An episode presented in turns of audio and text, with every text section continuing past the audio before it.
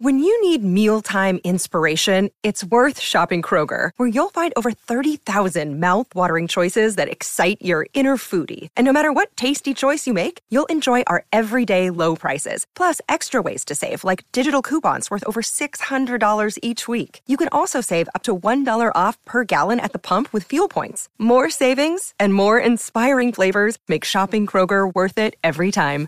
Kroger, fresh for everyone. Fuel restrictions apply. Hey there, Brandon Harvey here. Before we get started, I just wanted to give a shout out to the sponsor of this week's episode, Who Gives a Crap. No, really, though, that's the name of the company, Who Gives a Crap. Who Gives a Crap began when its Australian founders learned that 2.3 billion people across the world don't have access to a toilet. That's roughly 40% of the global population and means that around 289,000 children under five die every day from diarrheal diseases caused by poor water and sanitation.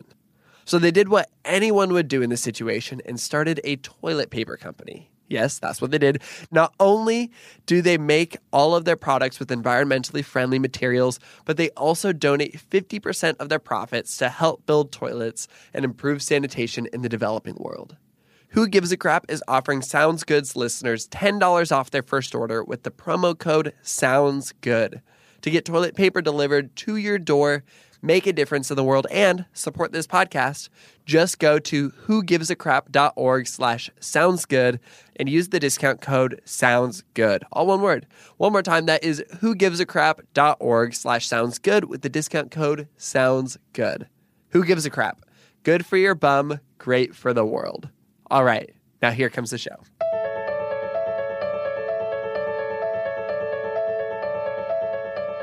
In an Instagram post from March 10th, Miles Adcox shared these words Conflict and intimacy are two things I see men avoid the most. I did for years and worked hard to improve both professionally and relationally. We also struggle owning and addressing symptoms of stress, anxiety, and depression. It's not in our nation to admit flaws or any perceived weakness. The good news is that things are starting to change for the better. When I first read these words, they immediately hit home for me because I knew Miles was onto something. Something that's missing in this conversation around the collective movement towards empathy.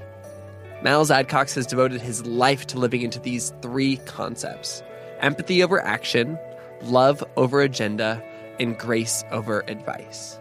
Publicly and privately, he's known as one of the most plugged in people on human condition that there is today. And that's why I'm so honored that he is my guest on the podcast today. I have so much respect for Miles. He's a speaker, he's a writer, he's the CEO of Onsite, an extended care center for emotional trauma and codependency.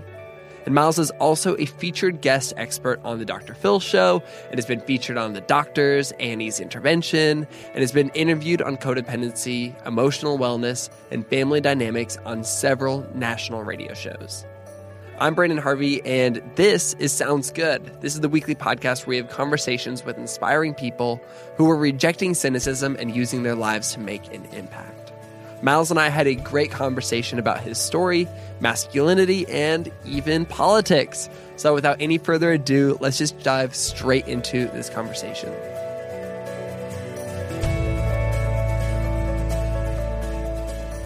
Miles, welcome to the studio. Welcome to Sounds Good.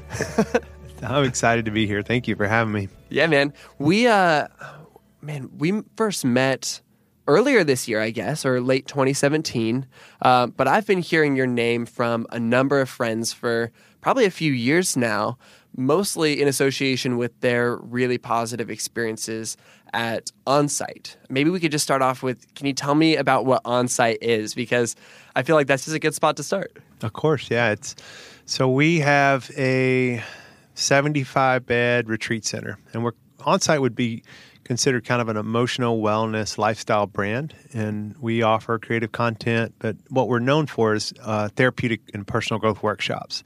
So we offer a whole series of workshops about 48 weeks out of the year on a variety of topics. There's one specifically called Living Center program that we're kind of known for. That a lot of people, probably our mutual Yeah. friends, that's usually the first workshop people do. And is that the one that's like a week long? It's or- a week long, Okay. kind of just a deep dive Yeah. on your narrative and figure out what parts aren't working or any areas of your life that feel a little stuck. Yeah. And then there's a longer term residential program uh, for trauma, anxiety, depression. It's a little bit more on the residential mental health side.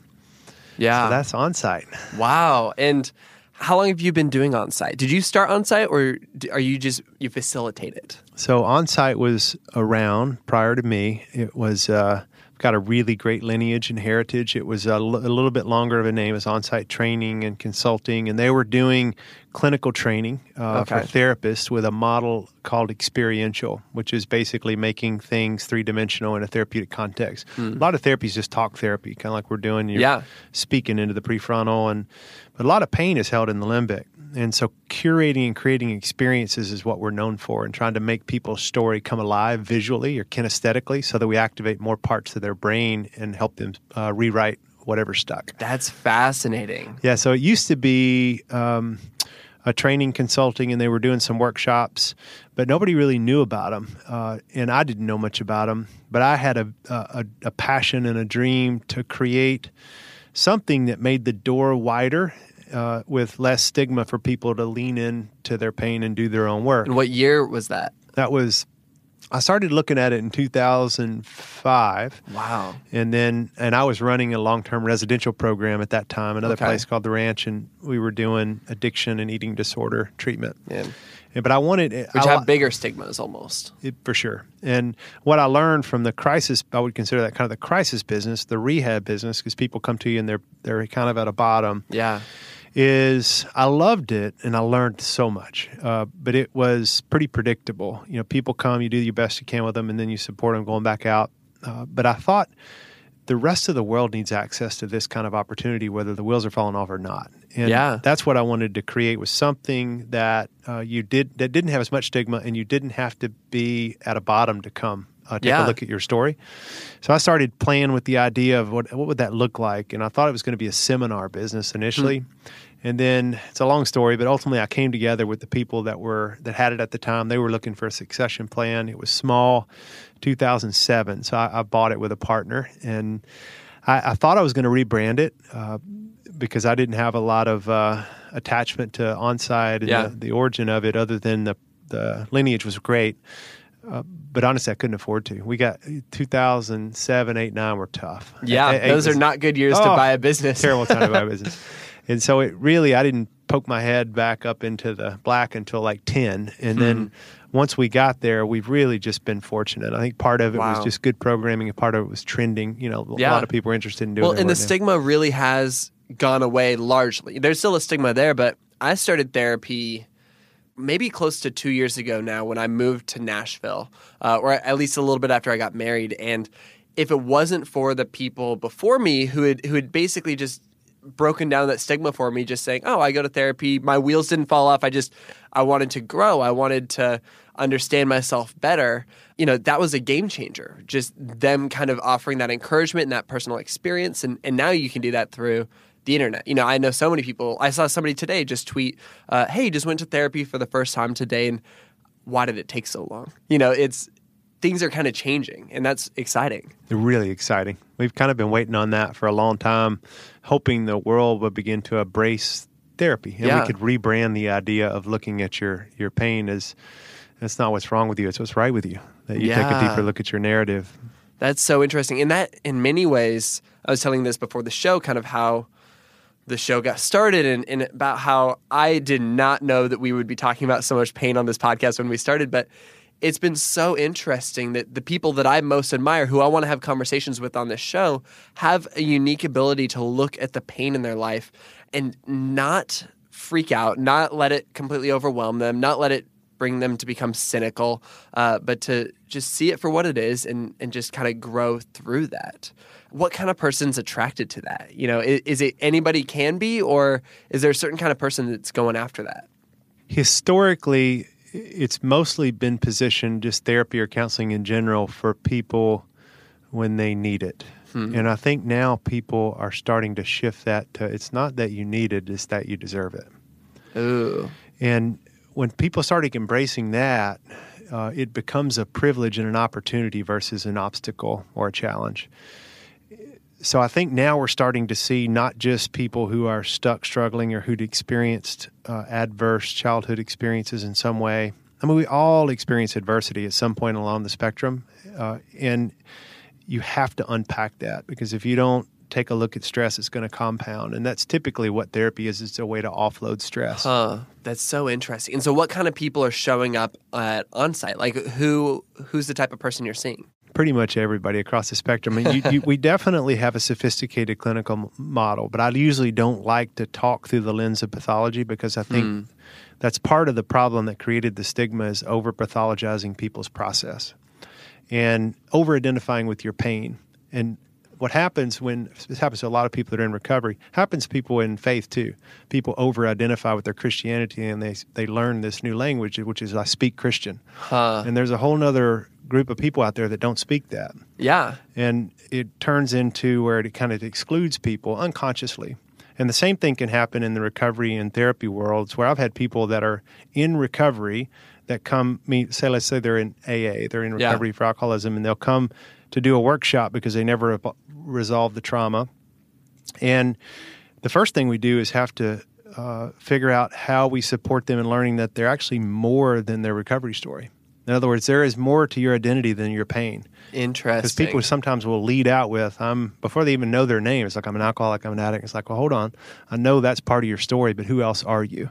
And that's hard to get past too, because oh, that's so interesting to think about. Because it is an important part of somebody's story. It is probably a huge growing point. You know, it's probably the catalyst for change. How do you separate that, but still, still not ignore that pain? The more you go into your story, the more self awareness you get. The more self awareness you get, the more you're able to do it with a little bit of grace. And it gets to where the pain doesn't go away, but you create a different relationship with the pain. Hmm. And when you're able to do that, I think you can dance into the narrative more. And the more that you do, you're able to separate it. And, and because even today, I think a lot of people would think, not a lot of people, but uh, some people affiliate me with obviously the face of onsite. So they assume I'm the head of an emotional healing treatment center. I must have my stuff together. and there, some are surprised. The ones that know me aren't to understand that I am human and I'm a mess like everybody else. But I have a pretty good relationship with my struggle and my pathology, and I'm constantly working on it. It's not working on me because I don't walk around and look at it through the lens of how could you, you idiot, get your stuff together. It's like, no, you're human. Of course, you're going to be a mess. That's so interesting. And maybe maybe that's kind of a nice segue to bringing it back a little bit further. And you know so before Onsite you were working at uh, a different location. What were you doing before you even chose this whole path? You know what kind of led you to this route of life? Because this is certainly a choice.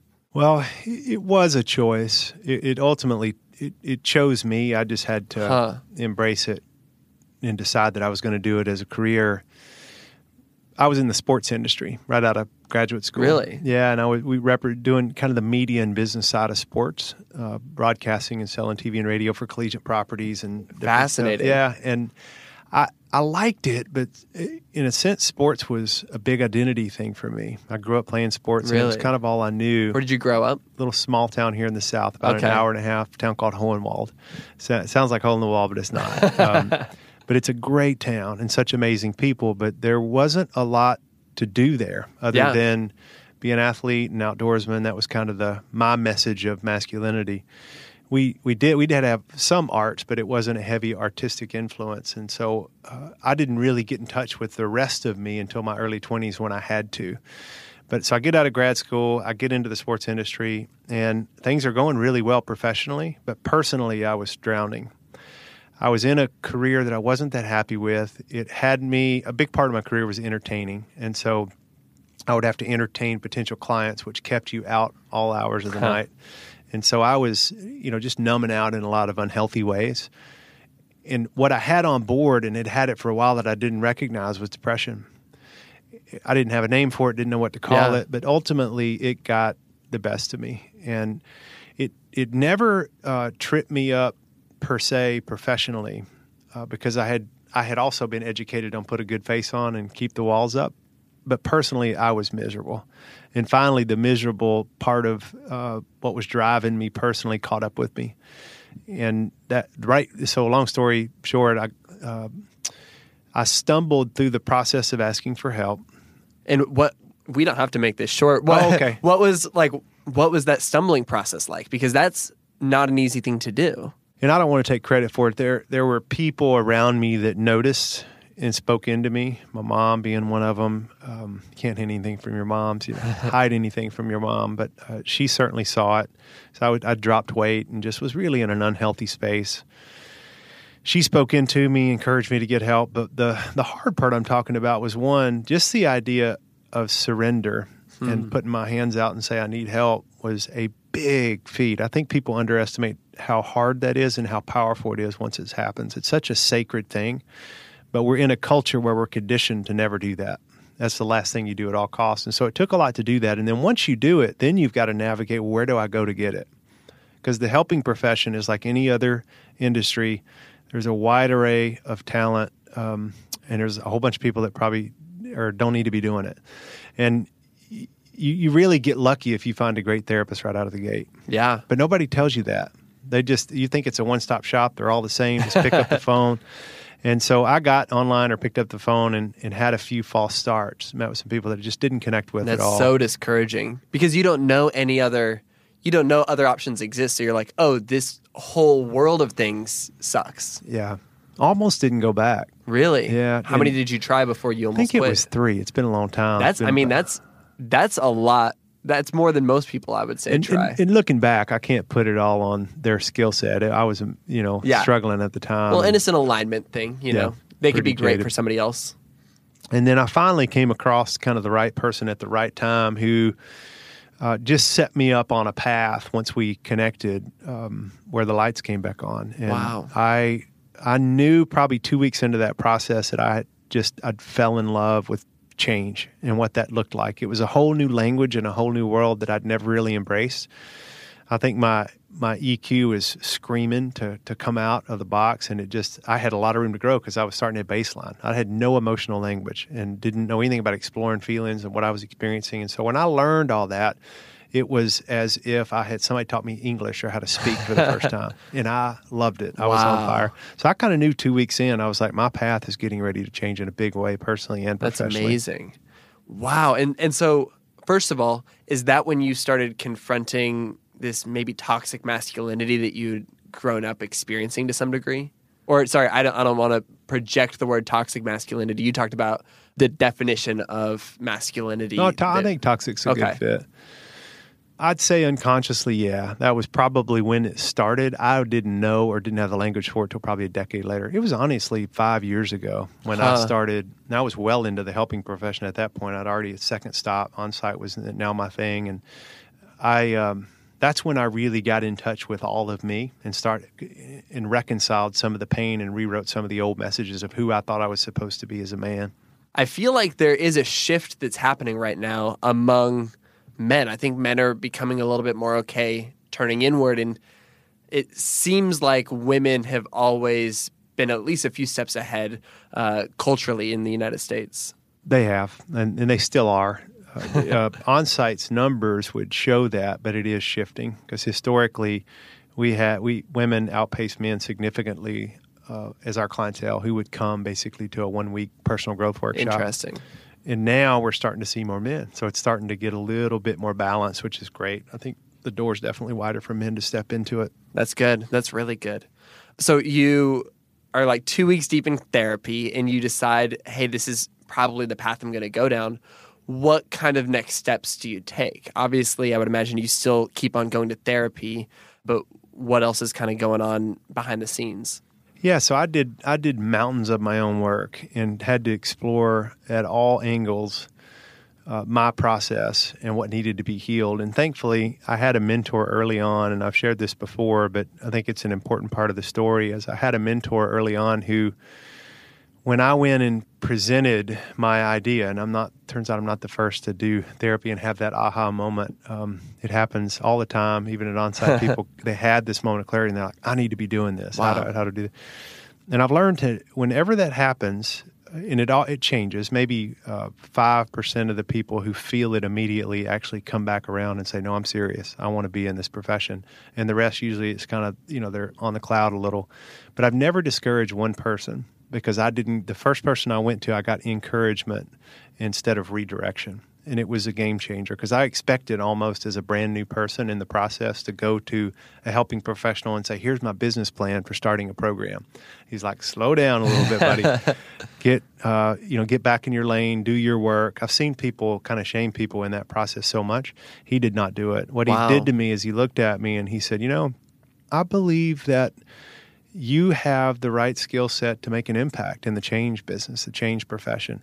He said, but here's what I think you, you need to hear from my experience is that the people who make the the longest lasting impact and create sustainable change, in other words, they're here, they stick around, are the people who get a PhD in themselves. So if you want to if you want to do this, you're in the right place. Consider consider this, you know, deep therapeutic work graduate school for you to stay into this business. It was in a sense it was a reframe Yeah. because he got me back into my But it was really gentle. it was gentle. It was like, okay, so the best prep work I can do to be in this path is to do my own work. Yeah. And I wish therapists today and pastors and ministers today would get that message because they don't usually get it until 15, 20 years into their career when they've face planted with burnout or addiction. Yeah, and it's interesting to think about. You know, you were obviously going down the path of self care, but if you're in any other profession, you can find your greatest strength by looking inward and understanding yourself better. I see people burn out all the time. It's horrible. It's so rough. And I have. I've even, even with, I feel like pretty healthy self awareness on board, that doesn't exclude you. I Okay. mean, you can, especially if you're a, a driven passion junkie Yeah. like me and people that we draw to Onsite. I've been at the top of my career even a few years ago and, and kind of crashed with burnout as a head of a place that supports people with burnout. What does that look like then? How do you how do you kind of reconcile that? thankfully we've got a culture there where we believe in everybody professionally we also believe there's humanness in professionals and so we have a messy culture we have a great culture but it's a messy culture because we we're okay with people leading with their mess and saying this is where i struggle it gets hard when you're the the head of that because i basically had to go into all the people who trust me sit in front of them and say hey i'm not doing too well I'm struggling relationally. I've been going too fast, too hard. I haven't really taken care of myself, and I've got to step out to be able to take care of myself in order to preserve us going forward. I was terrified to do that, even though I knew it was the right thing to do. Because you just got to think: Will people trust you? Will they fall in? Will they align, or are they going to jump ship? Yeah. And, and they didn't. I mean, my That's amazing. I'm so lucky to have such an amazing team that I get to work with. But they actually stepped up.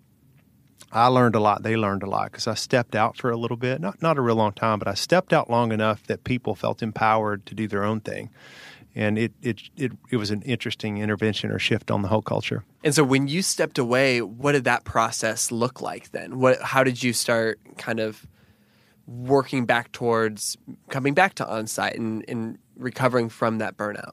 I'm a big believer in doing intensive work when it comes to personal growth or therapeutic. I, I have a counselor that, that I do the 50 minute session with. I think that's important too. But I have a learning disability and leave me with just a, a quick look and then back to something else. I've forgotten everything that I picked up. So I need to be untethered. That's a, honestly, that's such a huge part of what we do at Onsite is untether people from their technology and their profession. That alone is incredibly healing Interesting. and you underlay that with some pretty pretty good therapy, it's magical. But if you didn't even do that, two days into being untethered from technology is healing for the human brain. But that's the way I respond the best. Is That's I, good. I need to jump in and do like four days, eight hour days of therapy. And, and almost like if you calculate it out month, it'd probably be like a year's worth in a week. yeah. And that's how my I respond well. So that's what I did. That's but I- amazing. I, didn't do it at Onsite, although I do now do a program a year at Onsite, part of Oh, a cool. leadership group that I've been doing for about a decade. I stepped out with an Onsite facilitator who I know but wasn't real close to. And we just did it at a private residence. And I did like a four or five day intensive and That's great. Man, cleaned out the cobwebs. Yeah. And you talking about unplugging reminds me of I guess it was probably just about a year ago now. We were in the middle of working on the good newspaper, and I had just been going a million miles an hour with so many things. And I get this email from a friend who basically says, Hey, man, you want to go fishing for a week? And my natural inclination was like, No, I don't want to leave all this stuff I'm doing and take a week off uh, to go fishing. And he's like, in the, I, I basically said that back in the email, and he responded by saying, "Hey, there's going to be." He basically responded with all these things that also sound awful, like, uh, "Oh, there's going to be no phones. You know, we can all take a break from work. It's in Montana, like all this stuff." But I ended up saying yes. He kind of talked me into it, and what was great was that one, it helped me realize that my job can kind of like it can survive without me for a week. You know, it, it, it, was maybe a little bit of an ego check to be like, oh, I'm not as big of a deal as I think I am.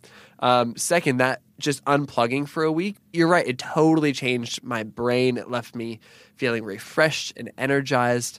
It wasn't necessarily therapy, but in many ways, just the communal experience of being with some other people who are having the same experience was therapeutic. And I came back feeling energized and refreshed and like I had just taken a deep dive for a year of therapy. It was amazing. Yeah, it's it's so important and we just I think we underestimate it and don't do it enough.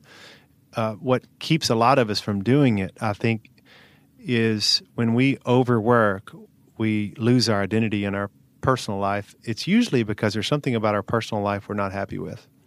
And so I usually people are dealing with burnout or working too much. Instead of saying, "What do you love about your job?" I say, "What are you missing at home?" Oh, that's good.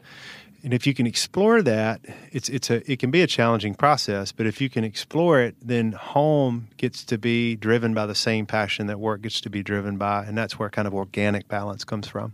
That's beautiful. I've never heard anybody describe it like that. Mm.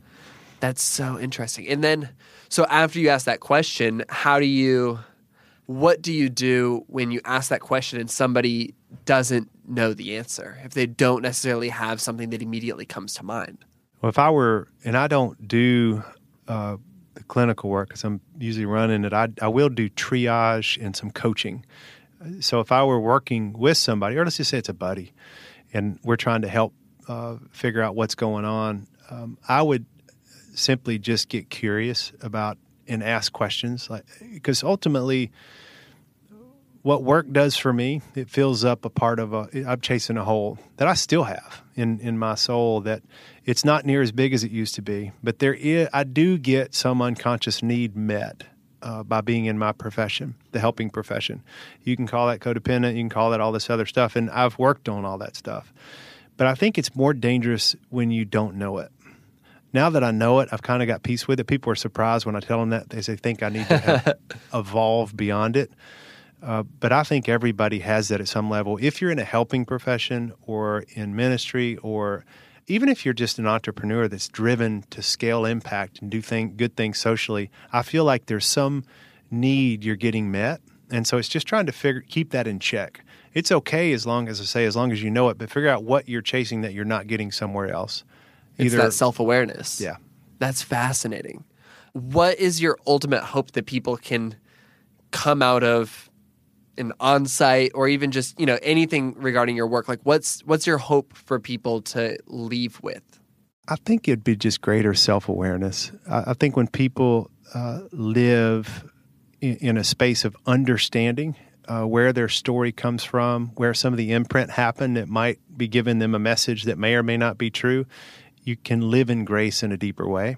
And so hopefully I'd walk, I would hope people would be anchored in their worth because they're aware and they're living in grace. And I think when the world feels solid and grounded in who they are, uh, who we are as individuals, and we're more awake to how people around us are responding, that's where you see big change happen. And I think there's a big deficit of it in our culture right now, politically and spiritually and even in our in the psychology community too there's really a, a lack of self-exploration and, and self-awareness you just use the phrase living in grace. Can you break down what that means a little bit more? How that can be a response or a follow-up to self-awareness? I think we're culturally conditioned um, to look and feel a certain way in order to fit in because the culture moves so fast and it, it's it's planting all these seeds of division everywhere based on belief systems and who we are and what we look like in the color of our skin that's been going on for a long time but i still think is there's still a big undertone of it and grace for me is when uh, you can be yourself fully in a community of different hmm. and live wholly in that space without the hustle it, there's an easiness to it. There's a solidness, and I know I know grace has um, spiritual definitions and all, but for me, it's just really being having permission to be who you are and allowing other people to be who they are. You're somebody who is ambitious and has started things. You've started Onsite, and I know you've had some other entrepreneurial endeavors. And for me, I know you know once I have an idea up and running, because I'm very much the same way my brain is already moving on to the next exciting idea of how I can, you know, do what I'm already doing better or how I can take my existing skills and abilities and try something different. What does that look like for you as Onsite has been doing? Well, you know, I would imagine you've got new ideas on things that you can take action on with your skills and expertise. What's that looking like? Right now, one of the things I'm most excited about is uh, we're launching a podcast, myself and a dear friend, Ruthie Lindsay, which is a mutual friend. Yeah, yeah, and I would imagine that almost everybody listening to this episode has heard Ruthie's episode on our podcast. It was one of our first and one of our most popular of all time. Be, Everybody loves Ruthie. It's Ruthie. She's amazing. So Ruthie and I have this unique relationship, and it's it's surprisingly somewhat new. But if you know Ruthie, that she doesn't do new relationships. You become fast friends with her quickly. But we kind of have this yin and yang thing, and it's a kind of a brother sister we're doing a podcast called Unspoken, and it's why saying the unsaid may be the hardest and most important thing we'll ever do. So it's just supporting people in speaking hard truth. I'm so similar excited. to some of what you've been able to do. You paved the way for people like us to, to come behind you. Just having no having a podcast with depth. Thank you. And we want to do the same thing with and share some of our friends with the world. So we're probably a few weeks away from launching that, and oh, so good, excited about good. it. Good. Man, I'm so pumped about that. And Ruthie's self awareness and her story. And something really beautiful about her is just the way that she uses that to connect with others. You know, she can really. Like we were in Boston together and we went out for drinks after an event that we were both at. And I like go to the bathroom and I come back and she's already heard this entire life story of our waiter. That's and Ruthie. Just somehow she's able to connect with all these aspects of their life. And so I love that we're getting that just, you know, her just genuine life experience met with your expertise together in something. It's a fun combo. So I'm super excited about that. I can't wait for you guys to hear some of the conversations we've had so far. And then I'm working on a book too that I'll I'll share more about later. But it's going to be Good. a fun year. Oh, that's so fun. And what I love is that with both of those things, you're just taking things that are really high level that, you know, somebody in your field would be really familiar with, but people outside of that field may not be and you're able to just put new language on that and put you know put it in a helpful format where it can actually change people's lives and it's not stuck in a textbook. Yes and i don't want to diminish the the work and the credentialing in the education of psychiatrists psychologists yeah. therapists. I, I love them. I mean i work with so many of them but it's not their job uh, to brand what they do so that it's digestible for our culture. Exactly. And that's what you're doing. That's what I want to do is more people need to speak up about their process and help take this conversation mainstream and out of psych hospitals and therapy rooms. I think that's so important. And I've been thinking about this a lot recently too is I've been operating mostly from my own personal experiences and as I get a little bit further into this podcast or the newspaper or these other projects I'm working on, I'm finding myself turning to experts and trying to learn from them because I feel like, I mean, I'll always be learning from my own experience, but there's so much to be learned from people who are a million steps beyond what I'm capable of. And I love what you're doing with the paper. Uh, one of the things you're doing because you're actually reporting stories of redemption and grace and people who are doing good things in the world, which that's the story that doesn't get told. I think you're an early adopter like I am, that's going to eventually sell. It doesn't sell in the news cycle now because everybody thinks that you've got to have drama in in uh, in a pain point and in a story for it to actually work. And to some level, people smarter than us at story study story they're right, but there's also an element uh, of good in the world that people are hungry for. Yeah. And I think your paper is going to take off. Thank you. Thank you. And the science really is interesting in that people are naturally more drawn to bad news, but the truth is it should never stop with that bad news. And I think it's important to know the heartbreaking things that are happening in the world, but the cool thing is for every heartbreaking thing that happens in the world there's somebody who's being affected by it who has decided to take action to solve that problem to end that pain for other people and so we don't end the story until we've talked about that part of things Love that. So you're telling the rest of the story. yeah Beautiful. you just got me thinking about a question i had and what do people do when they leave Onsite you know it, it's they're coming away feeling changed and energized and excited but they're going back to their normal life, what do you send them out with? Like, what's the call to action after you get back home? Yeah, hopefully we've we've shifted the paradigm for them internally uh, about two degrees instead of I think a lot of change initiatives want to completely rewrite people's story and we're not big on uh, a confrontational intervention on what people don't have going on well in their life.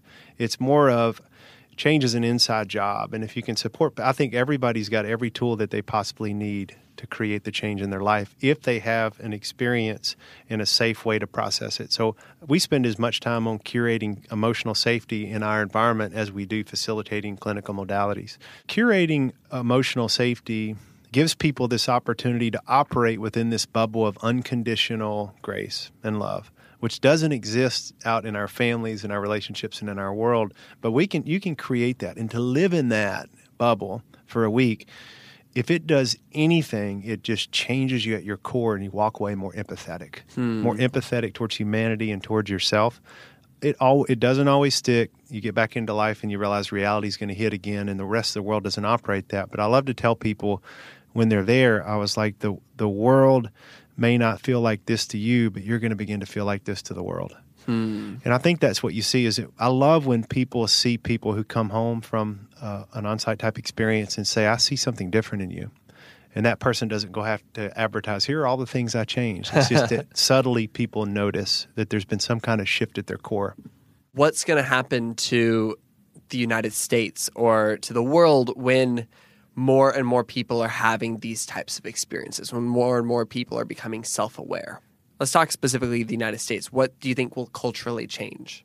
I can sit with people at this point in my life who I disagree with in a big way, whether it's their theology or their faith or their politics, or you could even take my industry. There's a thousand different ways to support people in change, and uh, we get hooked in our own dogma too, just like the faith based communities do. I can sit with a lot of different viewpoints and, and hold them all and be in good conversation with them and, and, and honestly listen. So I guess I could say that if more empathy is on board and more self awareness is on board in the United States as a culture, I think we will all listen to one another better and deeper. As you were talking, I was kind of checking myself because my natural inclination in 2018, with the political state that we're in, is almost to think that when people become more empathetic, they all share the same opinions on how the world should work. Because sometimes when you look out, you see one political party that seems more empathetic than another political party. But what I'm hearing from you is that you can be across the political spectrum to some degree, um, and people can be emotionally healthy, and that just allows us to have better conversations with each other and to maybe find better solutions by talking with people we disagree with. Is that does that sound at all accurate? It does, and I know we're talking at like ten thousand feet. it'd be just if we it'd be, it would be fun to drill down and look at it, but I I could see where we could land on based on how a political party is branded that they might care more about humanity. But empathy is a two way street. It's not just how much you care about the world, it's how much you care about yourself. And so you'd say the other party's a little bit more self indulgent. You could say that, but that's a portion of empathy too. One without the other creates a problem. And so it's right sizing both and realize that we have to take care of ourselves in order to take care of other people. We can't give it all away and we can't take it all.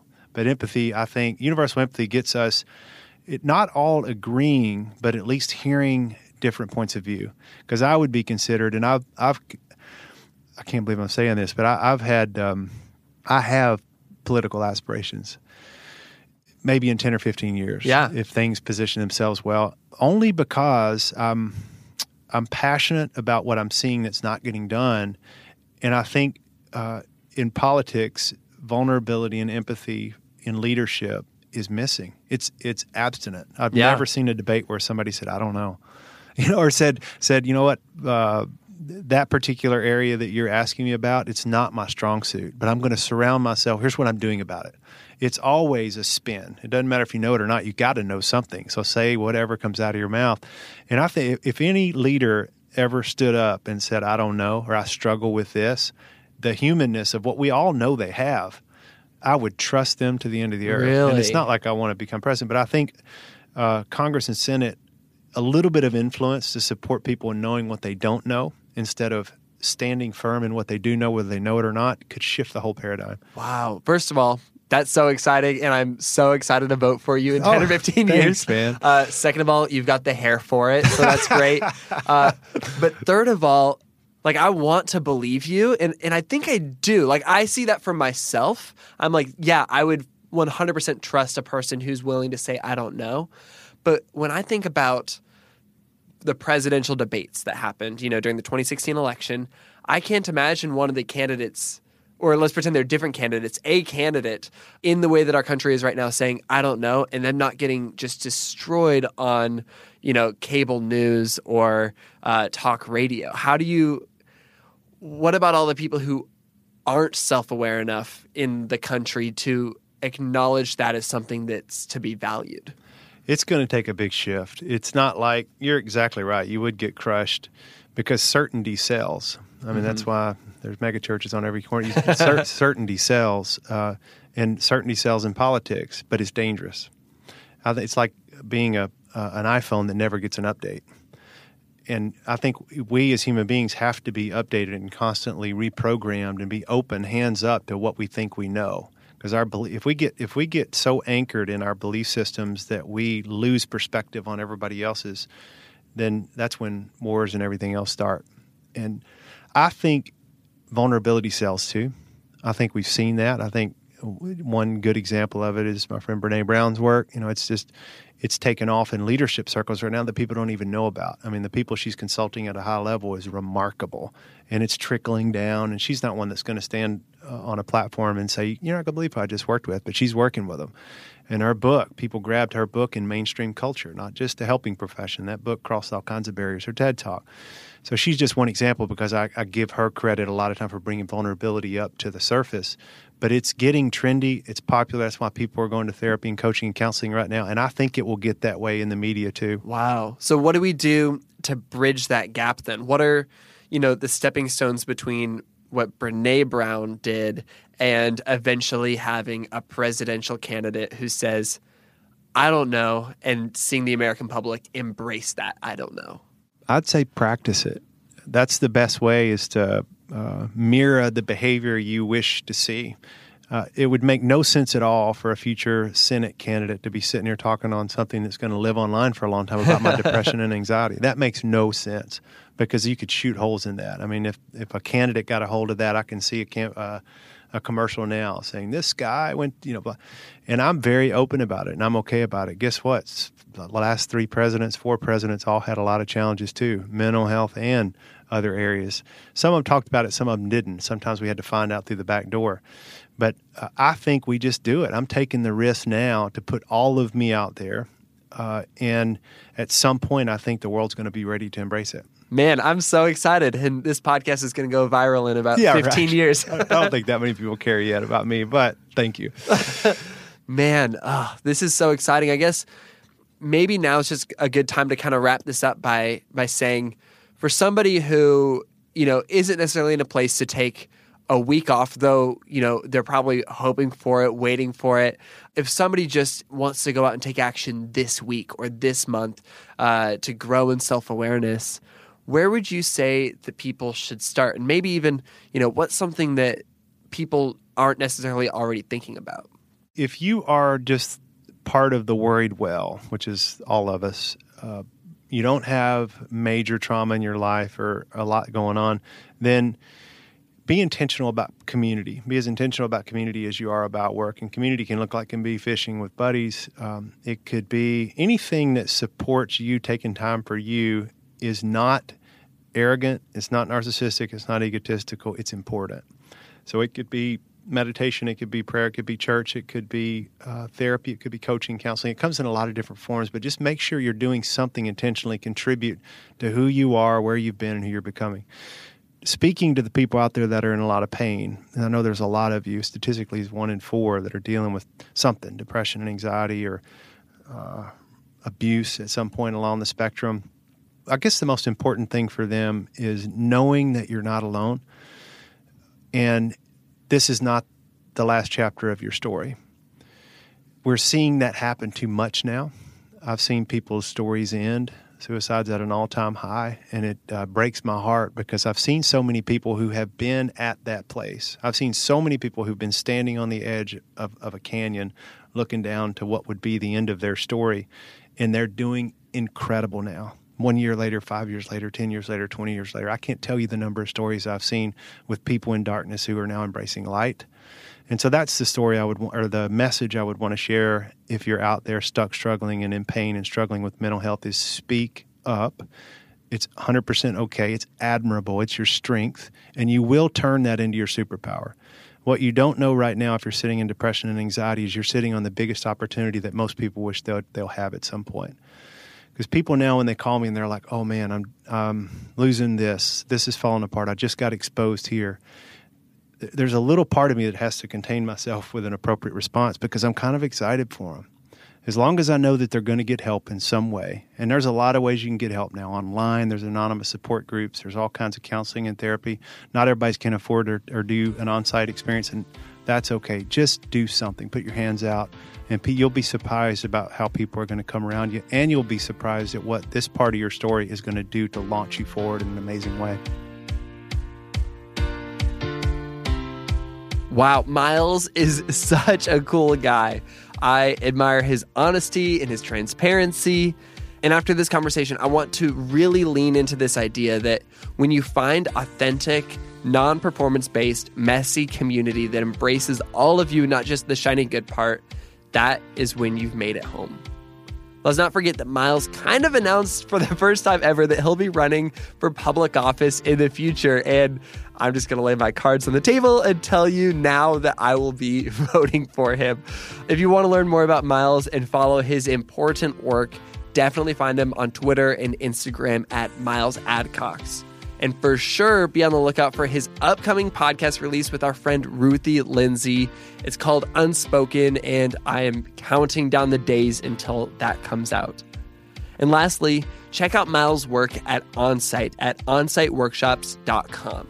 If you're new to Sounds Good, we would love for you to stick around. If you enjoyed this conversation, you'd also love our conversation with photographer Jeremy Cowart and world traveling storyteller BC Serta.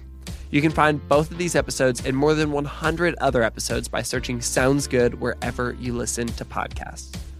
This podcast is created by me, Brandon Harvey, as a part of Good, Good, Good, a community that believes in the power of celebrating good news and becoming good news. Chad Michael Snavely and the team at CM Studio edit and mix the show, and Christy Karen Brock offers production support. You can get lots of hopeful stories on social media by following us everywhere at Good, Good, Good, CO. And remember, good news isn't dead. My team and I have set out to prove this by creating a beautiful quarterly newspaper that celebrates the people, ideas, and movements that are shaping the world for the better. And we've got some really exciting news. Issue 4 is almost here. We just printed the brand new issue. We Instagrammed the whole thing, and you can pre order it today. Check it out and see what else we do at Good Good Good at goodgoodgood.co. And with that, that is a wrap for this week's episode. Go out and remember that maybe one of the most important things you can offer this world is getting a PhD in yourself. Sound good?